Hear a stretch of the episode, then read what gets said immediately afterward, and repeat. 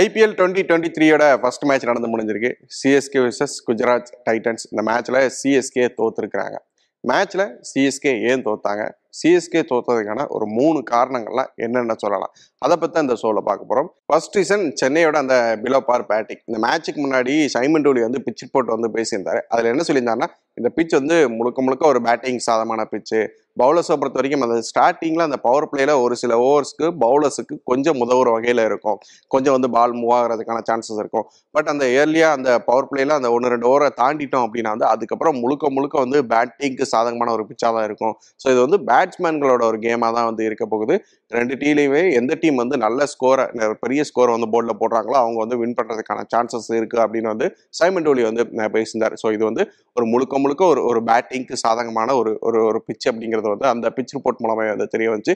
அதுக்கப்புறம் குஜராத் தான் டாஸ் ஜெயிச்சிருந்தாங்க. ஹர்திக் பாண்டியா தான் டாஸ் ஜெயிச்சிருந்தாரு. அவர் வந்து ஃபர்ஸ்ட் பவுல் பண்ண போகிறதா வந்து சூஸ் பண்ணார். ஸோ சென்னை வந்து ஃபர்ஸ்ட் பேட் பண்ணாங்க. சென்னை ஃபர்ஸ்ட் பேட் பண்ணி இருபது ஓவர்களில் நூற்றி எழுபத்தி எட்டு ரன்களை வந்து எடுத்திருந்தாங்க.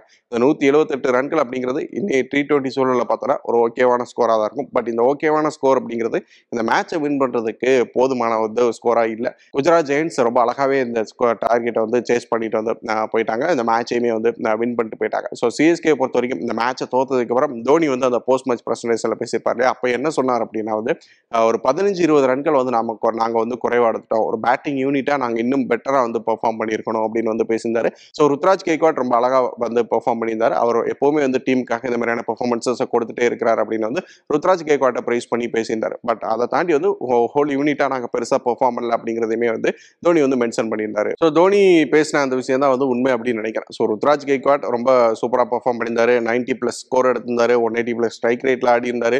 பட் அவரை தாண்டி யாரு பெருசா பெர்ஃபார்ம் பண்ணா, அவரை தாண்டி வந்து டீமோட அந்த ஸ்கோரை ஒரு டூ ஹண்ட்ரட் கிட்ட கொண்டு போறதுக்கு யாரு உதவுனா அப்படின்னு பார்த்தா யாருமே வந்து உதவலை. அதுதான் வந்து சென்னையோட ஒரு மிகப்பெரிய வந்து ஒரு பின்னடைவாக இருந்துச்சு. கான்வே வந்து பெருசா பெர்ஃபார்ம் பண்ணல, பென் ஸ்டோக்ஸ் பெர்ஃபார்ம் பண்ணல, ஜடேஜா பெர்ஃபார்ம் பண்ணல, அம்பத் ராய்டு பெர்ஃபார்ம் பண்ணல, மோயின் அலி ஒரு ஒரு ஓகேவான ஒரு பெர்ஃபார்மன்ஸை கொடுத்திருந்தாரு.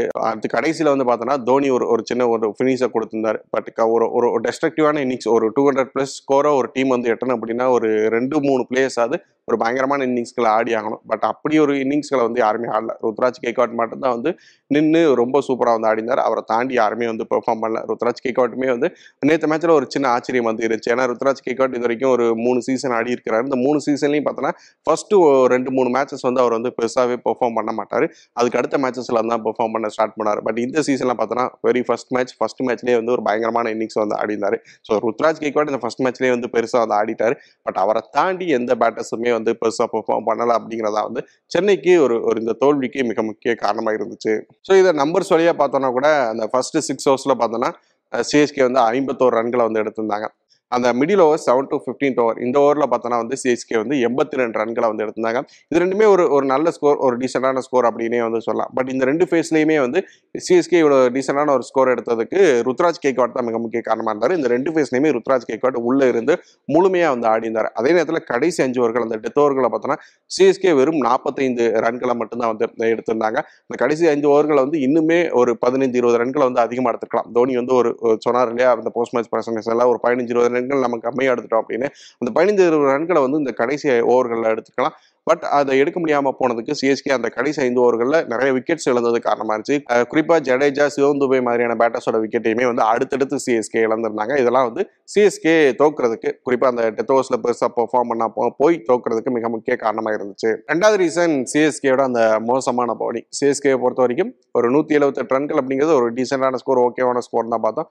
பட் பவுலிங்கில் இன்னும் சிறப்பாக வந்து பவுல் பண்ணி தான் அந்த மேட்சை இன்னுமே வந்து க்ளோஸாக கொண்டு போய் குஜராத்துக்கு இன்னுமே அதிக ப்ரெஷரை வந்து போட்டுக்க முடியும். பட் சிஎஸ்கேயோட பவுலர்ஸ் வந்து அதை பண்ணலை. சிஎஸ்கே வந்து மொத்தம் அஞ்சு பவுலர்ஸ் வந்து பயன்படுத்தியிருந்தாங்க. துஷார் தேஷ்பாண்டே, தீபக் சஹார், ராஜவர்தன் ஹங்கரேக்கர், சான்னர், ஜடேஜான அஞ்சு பவுலர்ஸ் வந்து பயன்படுத்தினாங்க. இதில் மூணு பவுலர்ஸ் வந்து fast bowlers, Deepak Chahar, Rajvardhan Hangargekar and Tushar Deshpande. இந்த மூணு பேரும் பார்த்தோம்னா வந்து பதினொன்று புள்ளி ரெண்டு ஓவர்களை வந்து வீசியிருந்தாங்க. இந்த பதினோரு புள்ளி ரெண்டு ஓவர்களில் பார்த்தோன்னா நூற்றி பதினாறு ரன்களை வந்து இந்த மூணு பேரும் சேர்ந்து வந்து விட்டு கொடுத்துருந்தாங்க. நாலு விக்கெட்டுகளை வந்து வீழ்த்தியிருந்தாங்க. ஸோ விக்கெட்டுகளை தாண்டி இந்த ரன்ஸ் அப்படிங்கிறது ரொம்பவே பெருசாக இருக்குது. ஓவருக்கு பத்து ரன்களுக்கு மேலே வந்து இந்த ஃபாஸ்ட் பாலர்ஸ் வந்து கொடுத்துருக்காங்க. அதுலேயும் குறிப்பாக வந்து துஷார் தேஷ்பாண்டேயோட அந்த எக்கனாமி ரேட்லாம் எடுத்து பார்த்தோன்னா பதினஞ்சுக்கு மேலே வந்து இருந்துச்சு. ராஜவர்தன் ஹங்கேகர் இதுக்கு முன்னாடி பெருசாக வந்து ஆடினதே இல்லை. பட் வந்து இந்த மேட்ச்சில் சிஎஸ்கேக்காக உள்ள வந்து ரொம்ப நல்ல ஒரு பெர்ஃபார்மன்ஸாக ஒரு நாலு ஓவர்களாக முப்பத்தாறு ரன்கள் ரன்ஸ் கொஞ்சம் அதிகம் இருந்தாலும் மூணு விக்கெட்டுகளை வந்து வீழ்த்தியிருந்தார். அண்ட் இந்த மூணு ஃபாஸ்ட் பாலர்ஸை பொறுத்த வரைக்கும் பார்த்தோம் அப்படின்னா வந்து ராஜவர்தன் ஹங்கேகர் ஆகட்டும் துஷார் தேஷ்பாண்டே ஆகட்டும் இவங்களோட அந்த எக்ஸ்பீரியன்ஸ் அப்படிங்கிறது ரொம்பவே வந்து கம்மி. துஷார் தேஷ்பாண்டே லாஸ்ட் சீசனில் வந்து ஒரு சில மேட்சஸ் தான் ஆடி இருந்தார். ராஜவர்தன் ஹங்கேகர் ஒரு மேட்ச் கூட வந்து ஆடி இருக்கல. ஸோ இப்படி ஒரு இன்எக்ஸ்பீரியன்ஸான ஒரு ரெண்டு பவுலர்ஸ் வந்து இருக்கிறப்போ ஒரு எக்ஸ்பீரியன்ஸ்டாக இருக்கிற இன்னொரு பவுலரான தீபக் சஹர் பெரிய ரெஸ்பான்சிபிலிட்டிஸ் எடுத்துக்கிட்டு விக்கெட்ஸ் எடுத்து கொடுத்து முக்கியமான கட்டத்தில் டீமுக்கு ஒரு பிரேக் த்ரூ வந்து எடுத்து கொடுத்துக்கணும். பட் அவருமே அதை வந்து பண்ண தவறியிருந்தார். நாலு ஓவர் பவுல் பண்ணியிருந்தார். இருபத்தொம்பது ரன்களை வந்து மட்டும் தான் கொடுத்துருந்தார். ஒரு டீசெண்டான ஒரு எக்கானமி. பட் இருந்தாலுமே அந்த விக்கெட்ஸ் அப்படிங்கிறத வந்து எடுத்து கொடுக்க வந்து தவறினது அப்படிங்கிறது பெரிய ஒரு இம்பாக்டை வந்து ஏற்படுச்சு. ஒரு தீபக் சஹர் பவர் பிளேயில் அந்த கொஞ்சம் ஓவர்கள் அந்த ஸ்டார்டிங் ஓவர்களில் வந்து பவுலர்ஸுக்கு பந்து உதவும் அப்படிங்கிற சமயத்தில் தீபக் சஹர் மாதிரியான ஒரு பவர் பிளே ஸ்பெஷலிஸ்ட் வந்து அந்த பவர் பிளேயில் வந்து ஒன்று ரெண்டு விக்கெட்ஸ் வந்து எடுத்து கொடுத்துருந்தார் அப்படின்னா அந்த டீமுக்கு சிஎஸ்கேவுக்கு பெரிய ஒரு இம்பாக்ட்ஃபுல்லான ஒரு ஒரு விஷயமா வந்து அமைஞ்சிருக்கும். ஏன்னா சுப்மன் கில் அந்த ஓப்பனராக வந்து இறங்கி அவர் தான் வந்து மேட்சே வந்து மாற்றினார். அந்த ஸ்டார்டிங்லேருந்தே அதிரடி ஆடி ஒரு நல்ல ஆஃப் சென்ச்சுரி அடித்து வந்து அந்த டீமுக்கு ஒரு மேட்ச் இன்னிங் இன்னிங்ஸ் வந்து ஆடி கொடுத்திருந்தார். ஸோ அப்படிப்பட்ட ஒரு சுப்மன் கில்லோட விக்கெட்டை கூட ஒரு பவர் பிளேயில் தீபக் சஹர் எடுத்து கொடுத்தார் அப்படின்னா மேட்சே வந்து வேற மாதிரியான மாறுறதுக்கான சான்சஸுமே வந்து இருந்திருக்கும். பட் அப்படி எதையுமே வந்து தீபக் சஹர் வந்து பண்ணி கொடுக்கலாம். ஆனால் அந்த டெத் ஓவர் அப்படிங்கிறதுமே வந்து பெரிய பிரச்சனையாக தான் வந்து இருந்துச்சு. துஷார் தேஷ்பாண்டே பார்த்தோன்னா அந்த பவர் பிளேலேயே வந்து பார்த்தோன்னா ரெண்டு ஓவர் போட்டிருந்தாரு. அந்த ரெண்டு ஓவரில் முப்பது ரன்கள் வந்து கொடுத்திருந்தாரு. ரஷீத் கானும் திவேதியாவும் ஆடிக்கிட்டு இருக்கப்ப அந்த கடைசி ஓவருமே வந்து துஷார் தேஷ்பாண்டே கிட்ட தான் வந்து போச்சு. அதுலேயுமே வந்து அவரால் பெருசா வந்து கண்ட்ரோல் பண்ண முடியல. ஃபர்ஸ்ட் ரெண்டு பாலையுமே வந்து சிக்ஸ் பவுண்டரின்னு கொடுத்து வந்து மேட்சை வந்து ரொம்ப எளிமையாவே வந்து குஜராத்தை வந்து ஜெயிக்க வச்சிட்டாரு. ஸோ இப்படி வந்து இன்எக்ஸ்பீரியன்ஸ்டான ஒரு ஒரு பவுலிங் யூனிட்டா வந்து வந்து சிஎஸ்கே இருந்தாங்க. ஒரு குஜராத்தை வந்து நம்ம கம்பேர் பண்ணி பார்த்தோம்னா அந்த கடைசி அஞ்சு ஓவர்கள் வந்து சிஎஸ்கேவை ரொம்ப அழகாவே கட்டுப்படுத்திருப்பாங்க. சென்னையோட அந்த முக்கியமான விக்கெட்டுகளில் கடைசி அஞ்சு ஓவர்கள் எடுத்திருப்பாங்க. ருத்துராஜ் கெய்க்வாட் ஆகட்டும் அப்புறம் வந்து ஜடேஜா ஆகட்டும் இவங்களோட விக்கெட்டெல்லாம் வந்து ஒரே ஓவரில் வந்து தூக்கியிருப்பாங்க. ஒரு அல்சாரி ஜோசப் நல்லா பவுல் பண்ணியிருந்தாரு. சமி நல்லா பவுல் பண்ணியிருந்தாரு.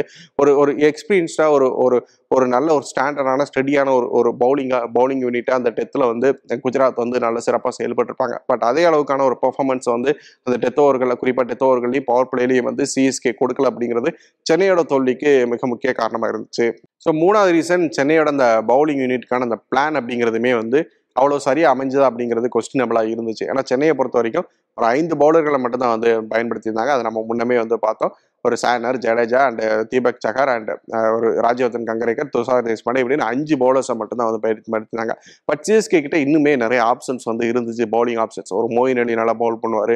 அண்ட் வந்து சிவந்துபாய் வந்து பவுல் பண்ணக்கூடியவர். ஸோ இவங்களெல்லாம் ஏன் பயன்படுத்த மாட்டாங்க? பென் ஆப்வியஸ்லி பென் ஸ்டோக்ஸ் இருக்கிறாரு. பட் பென் ஸ்டோக்ஸ் வந்து பவுல் பண்ண மாட்டார் அப்படிங்கிற செய்தி வந்து முன்னாடியே வந்து கிடைக்கப்பட்டுச்சு. ஸோ அவரை நம்ம தவிர்த்து பார்த்தோம்னா கூட இவங்க சிவந்துபாய் அண்ட் மோயின் அலி அப்படிங்கிற ரெண்டு ஆப்ஷன்ஸ் வந்து இருக்குது. ஸோ இந்த ரெண்டு ஆப்ஷன்ஸ் இருக்கிறப்போ இவங்களுக்கு ஒன்று ரெண்டு ஓவரை இடையில கொடுத்து வேற ஏதாச்சும் துஷார் தேஷ்பாண்டே மாதிரியான ஒரு பவுலர்ஸுக்கு ஒன்று ரெண்டு ஓவரத்தை கட் பண்ண முடிஞ்சிருந்தா அது இன்னும் சிறப்பாக அமைஞ்சிருக்குமா அப்படிங்கிற மாதிரியான கொஸ்டின்ஸ் எல்லாமே வந்து ஏற்படுச்சு. ஏன்னா மோயின் அலியை பொறுத்த வரைக்கும் மோயின் அலி இந்த மாதிரியான ரோல்ஸ் ஒரு ஆல்ரவுண்டராக ஒரு டீமுக்குள்ள ஒன்று ரெண்டு ஓவர்ஸை பவுல் பண்ணிட்டு ஒரு நல்ல இம்பாக்ட் ஏற்படுத்தக்கூடிய பிளேயராக வந்து நம்ம முன்னாடி சீசன்களே வந்து பார்த்துருப்போம். லாஸ்ட் சீசன்ல கூட வந்து பார்த்தோன்னா மோயின் அலி வந்து ஒரு பத்து மேட்ச் வந்து ஆடி இருந்தார். அந்த பத்து மேட்ச்ல பார்த்தோன்னா எட்டு விக்கெட்ஸ் வந்து எடுத்திருந்தார்.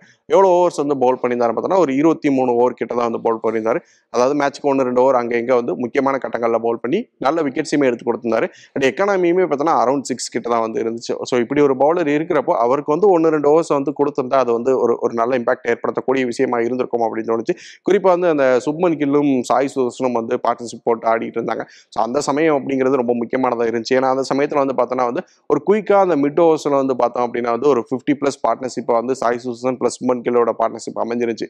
பவர் பிளேயில் ஏர்லியாக விக்கெட் விட்டப்பவே கூட அந்த சர்க்கிளில் இருந்து இந்த பார்ட்னர்ஷிப் தான் வந்து குஜராத்தை வந்து மீட்டு கொண்டு வந்து அந்த அந்த ரன் ரேட்டை வந்து கீழே விழாமல் பாதுகாத்தது இந்த பார்ட்னர்ஷிப் தான். ஸோ இந்த சமயத்தில் அந்த சாய் சுதர்சன் ஒரு லெஃப்ட் ஹேண்டராக ஆடிக்கிட்டு இருக்கிற சமயத்தில் ஒரு மொயின் அலி ஒரு ஆப் ஸ்பின்னராக உள்ளே கொண்டு வந்து தான் அவரோட விக்கெட்டை எடுத்துருக்கிறதுக்கான சான்ஸுமே வந்து இரு இருந்திருக்கும். ஸோ இதே கொஸ்டின் வந்து போஸ்ட் மேட்ச் பிரசன்டேஷனில் தோனிக்கிட்டேயுமே வந்து கேட்டாங்க, ஏன் ஒரு மொயின் அலி சிவந்துபாய் மாதிரியான பவுலர்ஸை வந்து யூஸ் பண்ணலாம் அப்படின்னு.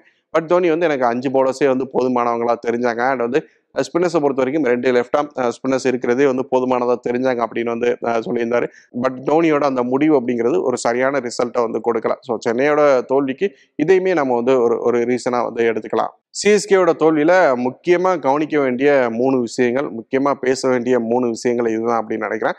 இதை தாண்டி சிஎஸ்கே ஏன் தோத்தாங்க, இதை தாண்டி சிஎஸ்கே தோத்ததுக்கு வேறு காரணங்களும் இருக்குது அப்படின்னு நீங்கள் நினச்சிங்கன்னா அந்த காரணங்கள்லாம் வந்து கமெண்ட் பண்ணுங்கள். தினசரி வந்து நம்ம நிறைய விஷயங்களை வந்து ஐபிஎல் இந்த சீசனில் வந்து பேச போகிறோம். தினசரி இணைஞ்சிருங்க. ஸ்போர்ட்ஸ் வீடனை ஃபாலோ பண்ணுங்கள். நன்றி.